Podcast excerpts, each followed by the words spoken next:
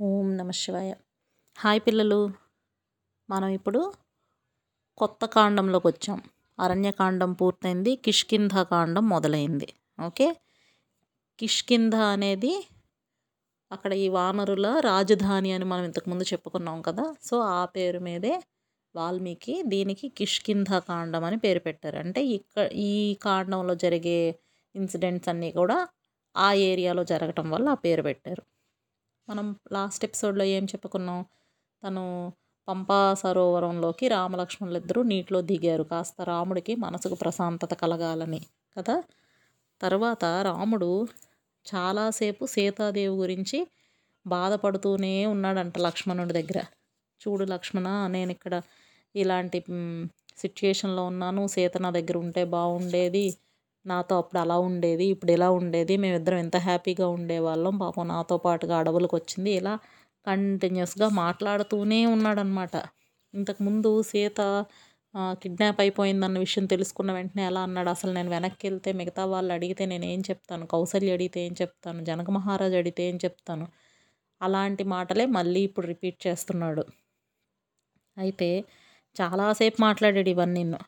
మాట్లాడితే అన్నీ విన్నాక లక్ష్మణుడు అన్నాడు అన్న నువ్వు ఒక నార్మల్ పర్సన్ ఒక సామాన్య మానవుడు ఎలా ఉంటాడో అలా బెంబేలెత్తిపోయినట్టుగా ప్రవర్తిస్తే ఎలాగా? అన్ని విషయాలు తెలిసినవాడు నువ్వు. నీ మీద నీకు నిగ్రహం ఉంది. అంటే ఏదైనా ఒక కష్టం వచ్చేస్తే బాగా దిగులు పడిపోయి ఆ టైప్లో అవ్వకూడదు కదా నువ్వు. ఎంత గొప్పవాడివి నువ్వే ఇలా అయిపోతే ఎలాగా? నువ్వు ముందు ఈ శోకాన్నంతటినీ విడిచిపెట్టి ధైర్యంగా ఉండు. నువ్వు ధైర్యంగా ఉంటేనే మనం ముందుకెళ్ళి ఏమైనా పనులు చేయగలం. అంతేగాని ఇలా అయిపోకూడదు అని చెప్పాడు. లక్ష్మణుడు చెప్పాక రాముడు నిజంగానే మనసు దిటవు చేసుకొని నెక్స్ట్ మనం ఏం చేయాలి అని ఆలోచించడం మొదలుపెట్టాడు. ఎందుకంటే ఇంకా అలా ఏడుస్తూ కూర్చుంటే ఒక కష్టం వచ్చిందని తర్వాత ముందు స్టెప్ వేయలేరు కదా. అందుకని అక్కడితో ఇంకా సీత గురించిన బాధ పక్కన పెట్టి అలా వెళ్ళారనమాట ఇప్పుడు సుగ్రీవుడిని వెతుక్కుంటూ. అలా వెళ్తూ వెళ్తూ ఉండగా వాళ్ళ ఏరియా అంతా తిరుగుతూ ఉంటే ఋష్యముఖ పర్వతం మీద నుంచి రాముడు చూసి ఐ మీన్ సుగ్రీవుడు వీళ్ళని చూశాడు. దూరం నుంచి చూసేసరికి ఇంకా ఆయనకి భయం వేసేసింది. ఎందుకు? మంచి అందం మంచి ఒడ్డు పొడుగు చాలా ఉంది. అంటే ఇప్పుడు మీ భాషలో చెప్పాలంటే ప్రభాస్ లాగా అనమాట ప్రభాస్ కన్నా చాలా పొడుగ్గా. రాముడు చాలా అందగాడు మంచి స్ట్రాంగ్ పర్సన్. చూడగానే అతని తేజస్సు వెలిగిపోతుంది రామలక్ష్మణులు ఇద్దరిదీను దాంతో అతను విపరీతంగా భయపడిపోయాడు. సుగ్రీవుడు ఉనికిపోవడం మొదలుపెట్టాడు. ఇప్పుడు ఆ ప్రాంతం అంతా కూడా మతంగ మహర్షి ఆశ్రమం ఉన్న ప్రాంతమే. అదంతా కూడా ఆయన ఆశ్రమ ప్రదేశమే అవుతుంది. అసలు ఎప్పుడు సాఫ్ట్గా సైలెంట్గా అలా ఉంటుంది. సో వీళ్ళే కాక రకరకాల ఇతర వానరాలు కూడా ఆ ఏరియాకు వచ్చి ఆ ఆశ్రమం దగ్గరలో అక్కడ ఉన్న అడవుల్లోనే హ్యాపీగా వాళ్ళ పర్మనెంట్ ప్లేస్ అదనమాట. అక్కడ ఉంటున్నారు. అలాంటి వాళ్ళందరూ కూడా రామలక్ష్మణులు చూసి జడిసిపోయారనమాట. జడిసిపోయి తలా ఓ దిక్కుకు పరిగెట్టడం మొదలుపెట్టారు. అయితే ఇంకా ఏం చేయాలో అతను తెలియక ఒక కొండ మీద నుంచి ఇంకో కొండకి ఒక కొండ మీద నుంచి ఇంకో కొండకి అలా అందరూ తలా ఓ దిక్కుకు పరిగెత్తడం మొదలుపెట్టారట. దూరం నుంచి ఈ ఇద్దరు మనుష్యుల్ని చూసి. పారిపోతుంటే మళ్ళీ ఇప్పుడు ఇతని నలుగురు మంత్రులు ఉన్నారు కదా ఆఖరికి మళ్ళీ వాళ్ళంతా కూడా సుగ్రీవుడు ఎక్కడున్నాడో అక్కడికి వచ్చి చేరారు. ఒక చిన్న మీటింగ్ పెట్టుకున్నారు వాళ్ళు. అప్పుడు సుగ్రీవుడు అంటున్నాడు మంత్రులారా అసలు ఒక మనిషి అన్నవాడు లోపలికి ఎంట్రీ అవ్వలేడు. ఎంత దట్టమైన అడవులు ఇవి ఇలాంటి చోట అసలు ఇక్కడికి వచ్చిన వాళ్ళు ఎవరు వీళ్ళు? వాళ్ళు ఏదో ఆశ్రమ జీవితంలో ఉన్నట్టుగా అలాంటి బట్టలు అవి వేసుకొని ఉన్నారు కానీ నిజంగా వీళ్ళు అసలు వాలి పంపిస్తే వచ్చిన గూఢచారులేమో అని నా ప్రగాఢ విశ్వాసం. కాబట్టి వాళ్ళు మనల్ని చంపడానికే ఇక్కడికి వచ్చినట్టున్నారు అని చెప్పాడు. ఇంకా విపరీతంగా భయపడిపోతున్నాడు అనమాట వీళ్ళ పరుగులకి అక్కడ ఉన్న మిగతా జంతువులు కూడా భయపడి పరిగెత్తడం మొదలుపెట్టాయి. అప్పుడు ఒక ఇంపార్టెంట్ క్యారెక్టర్ గురించి మనం ఇప్పుడు చెప్పుకోవాలి. ఇందులోంచి ఈ మంత్రుల్లో ఒక మంత్రి పేరు హనుమంతుడు. తెలుసు కదా మీకు? ఆంజనేయ స్వామి.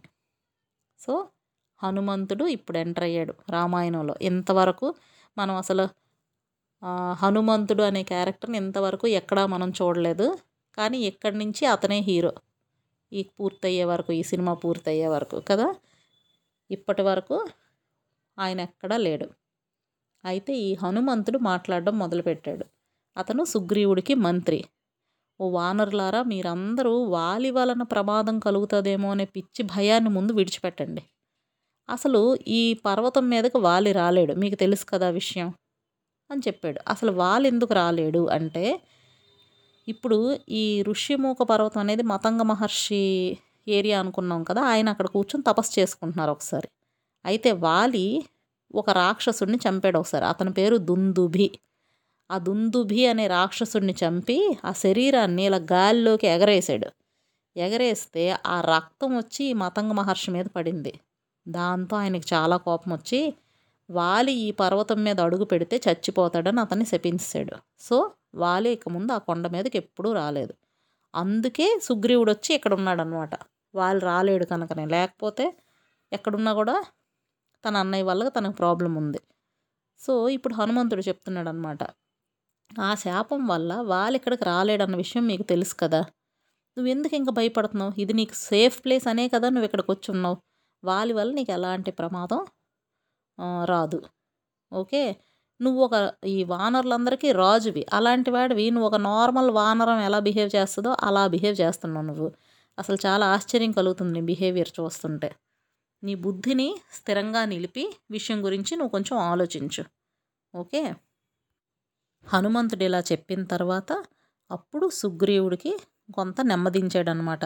కొంత నెమ్మదించి అయితే హనుమ మనకు కనిపిస్తున్న ఇద్దరు నువ్వు ఒకటి మాత్రం ఆలోచించు. నువ్వు చెప్పింది కరెక్టే కానీ వాళ్ళు ఇక్కడికి రాలేడు.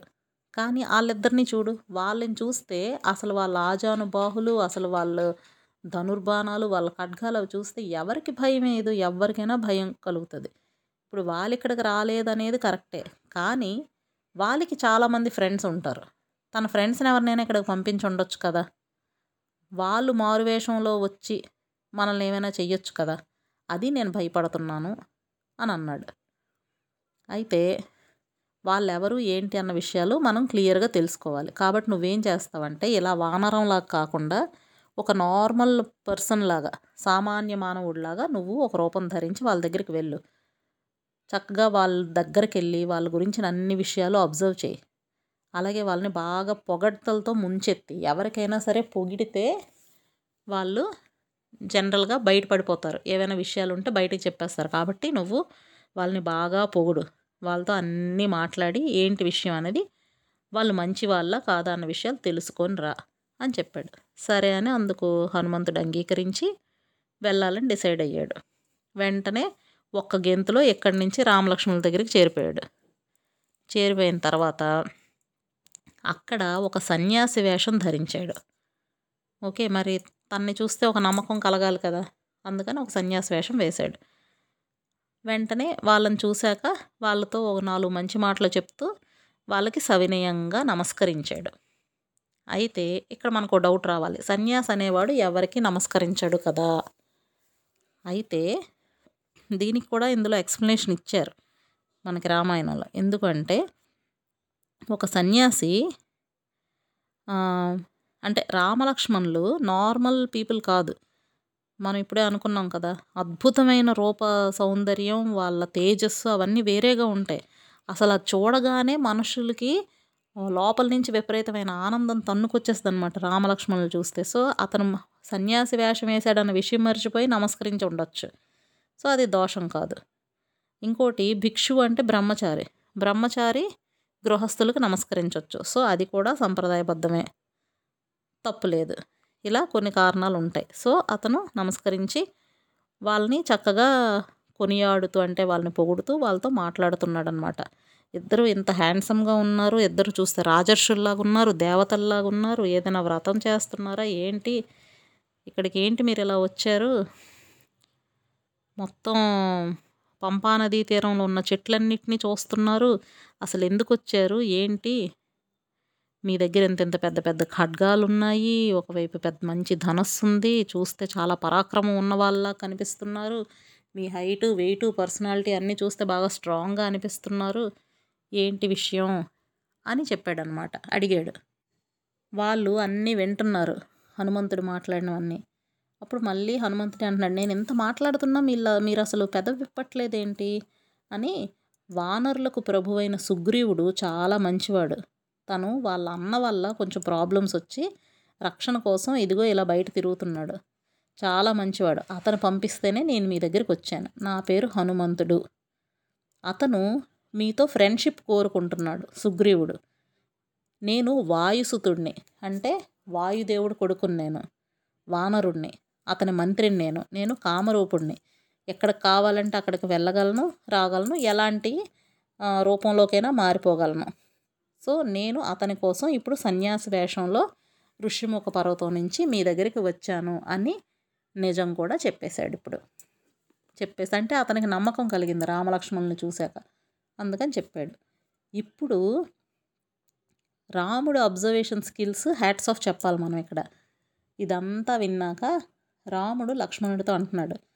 లక్ష్మణ ఇప్పుడు సుగ్రీవుడు మంత్రి ఇతను సో మనం అతన్ని కలుసుకోవాలనుకుంటుంటే అతని మంత్రే మన దగ్గరికి వచ్చాడు ఇప్పుడు. ఇతను మాట్లాడడంలో ఇంతవరకు చాలా విషయాలు మనతో మాట్లాడాడు కదా. చాలా బుద్ధి కుశలత కలిగిన వాడు. అలాగే సుగ్రీవుడి మీద చాలా ప్రీతి కలిగిన వాడని నాకు అర్థమవుతుంది. ఇతనికి ఋగ్వేదం యజుర్వేదం సామవేదం ఇవన్నిట్లో కూడా మంచి ఎక్స్పర్టీస్ ఉంది. సో వేద విజ్ఞానం బాగా వచ్చినవాడనమాట అలాంటి వాళ్ళు మాత్రమే ఇలా మాట్లాడడానికి సమర్థులు. ఇతను ఇప్పుడు మనతో చాలా విషయాలు మాట్లాడారు కదా. ఎక్కడ ఒక అపశబ్దం కూడా లేదు. సో వ్యాకరణం మొత్తం బాగా నేర్చుకున్నవాడు అనేది మాత్రం కన్ఫర్మ్డ్. అలాగే ఇతను మాట్లాడినప్పుడు ఇతని ముఖంలోని కళ్ళల్లోని నుదుటి భాగంలో కనుబొమ్మల్లో ఎక్కడా కూడా ఒక్క వికారం కూడా కనిపించలేదు. అంటే ఇప్పుడు మనం వెళ్ళి పర్సనాలిటీ డెవలప్మెంట్ క్లాసెస్లో కమ్యూనికేషన్ స్కిల్స్ అని నేర్చుకుంటారు కదా అది అవి హనుమంతుడికి బాగా వచ్చు అని రాముడు అంటున్నాడు. అంటే ఏంటి? కొందరేమో మాట్లాడుతున్నప్పుడు అయితే అలాగా ఇలా రాగాలు తీసుకొని మాట్లాడే వాళ్ళు కొందరు. కొందరు ఏంటంటే అని మాట్లాడేస్తారు. ఏం చెప్తారో మనకు అర్థం కాదు. కొందరు తలని ఊరికే విపరీతంగా ఆడించేస్తారు. కొందరు రాసుకొని వచ్చి దాన్ని చదివేస్తారు. ఇంకా కొంతమంది కంఠస్థ చేసి అంటే మనసులోనే మెమరీ మెమరీలో పెట్టుకుంటారు దాన్ని. బుక్కు పేపరు ఏమీ చూడరు కానీ వాళ్ళు చదువుతున్నారు కంఠస్థ పెట్టిందే ఊరికే ఇక్కడికి వచ్చి కక్కేస్తున్నారని మనకు అర్థమైపోద్ది. అలాగే కొంతమంది పూర్తిగా గొంతు ఎక్కడికో అడుగున నూతిలోంచి మాట్లాడినట్టు ఉంటుంది. ఇలాంటివన్నీ బ్యాడ్ క్వాలిటీస్ అనమాట సో ఇతని ఫేస్లో అలాంటి చెత్త ఎక్కడా లేదు. చాలా బాగుంది. పైగా అతను మాట్లాడాలనుకుంటున్న విషయాల్ని చాలా సంక్షిప్తంగా అంటే ప్రిసైజ్గా ఊరికే సాగదీయకుండా అలాగని విషయాన్ని విడిచిపెట్టకుండా చాలా పర్ఫెక్ట్గా క్లియర్గా చెప్పాడు. సో ఇతను ఎక్కడ ఆగాలో అక్కడ ఆగటం అర్ధరహితంగా పదాలను విడగొట్టడం ఇలాంటి చెత్త కానీ ఏం చేయలేదు. ఎక్కడ ఆపాలో అక్కడ ఆపడం ఎక్కడ మాట్లాడాలో ఎక్కడ కోమా పెట్టాలి ఏ- ఏ పంక్చుయేషన్కి తగినట్టుగా ఎలా మాట్లాడాలి ఇవన్నీ చాలా చక్కగా అతను పాటిస్తున్నాడు. అలాగే చాలా ఆత్మవిశ్వాసంతో మాట్లాడుతున్నాడు. మనసులో ఏమనుకుంటున్నాడో అది స్పష్టంగా బయటికి చెప్పగలిగిన వాడు మరీ గట్టిగా అరుస్తూ మాట్లాడట్లేదు. అది అలాగని మరీ లోపల లోపల గొనుక్కుంటూ మాట్లాడట్లేదు. ఓకే? ఈయన మాట్లాడిన పద్ధతి అంతా చాలా బాగుంది. స్వరస్థానం చాలా పర్ఫెక్ట్గా ఉంది. అంటే ఎక్కడ ఏది ఎలా మాట్లాడాలో. ఇప్పుడు స్వరస్థానం అంటే ఇప్పుడు స్వరం అనేది మూడు చోట్ల నుంచి వస్తుంది. ఒకటి వక్షస్థలం రెండోది కంఠం మూడోది శిరస్సు. ఈ మూడు చోట్ల నుంచి చాలా కరెక్ట్గా పలుకుతున్నాడు అతను. ఇవన్నీ కూడా ఈయన మాట్లాడుతుంటే వినేవాళ్ళు ముగ్ధులైపోయి ఉంటారు. అంటే మన మీదకి ఎవడన్నా కత్తెత్తి చంపడానికి వచ్చిన వాడైనా ఇతని మాటలు వింటే చల్లబడిపోయి ఆ కత్తిని దించేస్తాడనమాట ఇలాంటి గొప్ప దూత దొరికినందుకు సుగ్రీవుడు చాలా అదృష్టవంతుడు. మంచి సమయస్ఫూర్తి స్ఫూర్తి కలిగినవాడు అని అన్నాడు. ఇప్పుడు వరకు మీరు విన్నది చూడండి. అంటే అతను ఒక ఐదు నిమిషాలు హనుమంతుడు మాట్లాడితే దానిలోంచి ఎంత అనాలిసిస్ చేశాడో రాముడు మీరు అబ్జర్వ్ చేయండి. అనలైటికల్ రీజనింగ్ ఇవన్నీ ఇంతకన్నా పర్ఫెక్ట్గా ఇంకెవరు చేయలేరు. సో అతని గురించి నీ క్వాలిటీస్ అన్నీ లక్ష్మణుడికి చెప్పాడు. చెప్తే ఇప్పుడు లక్ష్మణుడు హనుమంతుడితో మాట్లాడుతున్నాడు అనమాట ఓ మహాత్మా మేము సిగ్ సుగ్రీవుడి యొక్క గుణగణాలన్నీ కూడా కబంధుడి నుంచి విన్నాం. ఇప్పుడు నీ వల్ల అతని గురించి ఇంకొంచెం ఎక్కువ విషయాలు తెలుసుకున్నాం. అతన్ని వెతుక్కుంటూ మేము ఇక్కడికి వచ్చాం. ఇప్పుడు ఆయన మాతో మైత్రి చేసుకోవాలనుకుంటున్నాడు కదా దానికి మేము ఒప్పుకుంటున్నాం. మేము కూడా అతనితో మైత్రి చేయాలనుకుంటున్నాం అని చెప్పాడు. చెప్తే అది విన్ని హనుమంతుడు ఎంతో సంతోషించాడు. సంతోషించి అసలు అతను సుగ్రీవుని మంత్రి కదా సుగ్రీవుడికి ఏదో కష్టం ఉంది వాలి వల్ల ఒక ప్రాబ్లం ఉంది. అది సాల్వ్ చేయడానికి వీళ్ళు సమర్థులు అని చాలా ఆనందించాడు. అంటే సుగ్రీవుడికి ఏం బెనిఫిట్ వస్తుంది అని ఆలోచించాడు ఆయన. ఎందుకంటే రామలక్ష్మణుల గురించి ఇంతసేపు వాళ్ళు ఎంత భయపడ్డారు చూసి అందరూ జడుసుకున్నారు. అలాంటిది అలాంటి ఆయనతో మనకు ఫ్రెండ్షిప్ అయితే మనకు ఒక స్ట్రాంగ్ ఫ్రెండ్ ఉన్నట్టు కదా. అలాంటి గొప్పవాడితో ఫ్రెండ్షిప్ చేస్తే ఆబ్వియస్గా సుగ్రీవుడికి మంచి బలం వెన్ను దన్ను అన్నీ దక్కినట్టు వాళ్ళని ఎదిరించగలుగుతాడు. అందుకు లోపల లోపల హనుమంతుడు కూడా చాలా సంతోషించాడు. మా రాజుకి మంచి జరుగుతుంది అని. అయితే ఇప్పుడు హనుమంతుడు రాముడితో చెప్తున్నాడు అనమాట అసలు ఇదంతా చాలా దట్టమైన అడవులు. ఇలాంటి ప్లేస్కి నువ్వు నీ తమ్ముడితో కలిసి ఎందుకు వచ్చావు అని అడిగాడు. అంటే తమ్ముడు అని అతను చెప్పలేదు. కానీ ఆకారం చూసి అతను ఐడెంటిఫై చేశాడు. అతనిలాగానే ఉన్నాడు కదా. సో ఎందుకు వచ్చావు? ఏంటి? అని అడిగితే అప్పుడు రాముడు లక్ష్మణుడికి సైగ చేశాడు. చెప్పు మన వివరాలు అని. ఇప్పుడు రామాయణం ఫస్ట్ నుంచి చెప్పుకుంటూ వస్తున్నాడు అనమాట లక్ష్మణుడు.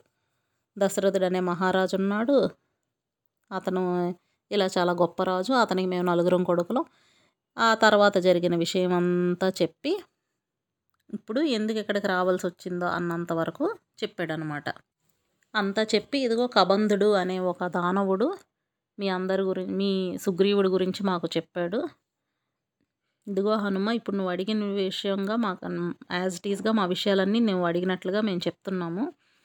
మా అన్న అయిన శ్రీరాముడు సు నేను కలిసి సుగ్రీవుడిని ఆశ్రయిస్తున్నాము అన్నాడు. అంటే అసలు రాముడు చాలా గొప్పవాడు. ఎంతోమందిని ఆదుకున్నాడు. ఎంతోమందికి ఎన్నో దాన ధర్మాలు చేశాడు. ఎంతో ప్రతిష్టని కీర్తిని ఎంతటినో పొందినవాడు. అలాంటి శ్రీరాముడు ఇప్పుడు సుగ్రీవుడిని ఆశ్రయిస్తున్నాడు. నాకు ఇతను ఎల్లప్పుడూ పూజ్యుడు. అలాంటి ప్రభువు సుగ్రీవుడిని ఆశ్రయిస్తున్నాడు.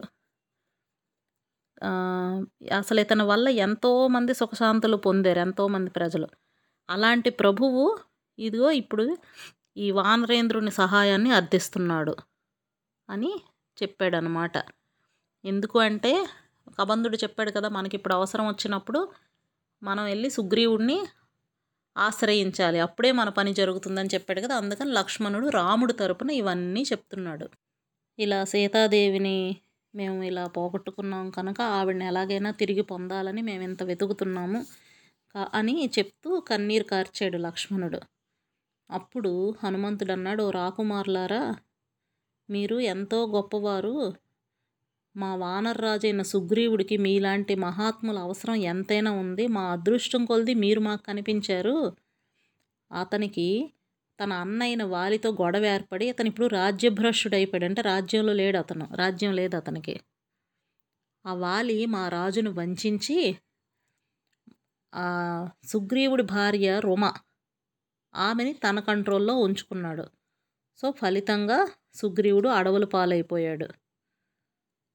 ఇప్పుడు సుగ్రీవుడు మేము అందరం కలిసి సీతాదేవిని వెతకడంలో మీకు హెల్ప్ చేస్తాము. ఇప్పుడు మనం ఇంకా సుగ్రీవుని దగ్గరికి వెళ్దాము అని చెప్పాడు. అయితే చెప్తే అప్పుడు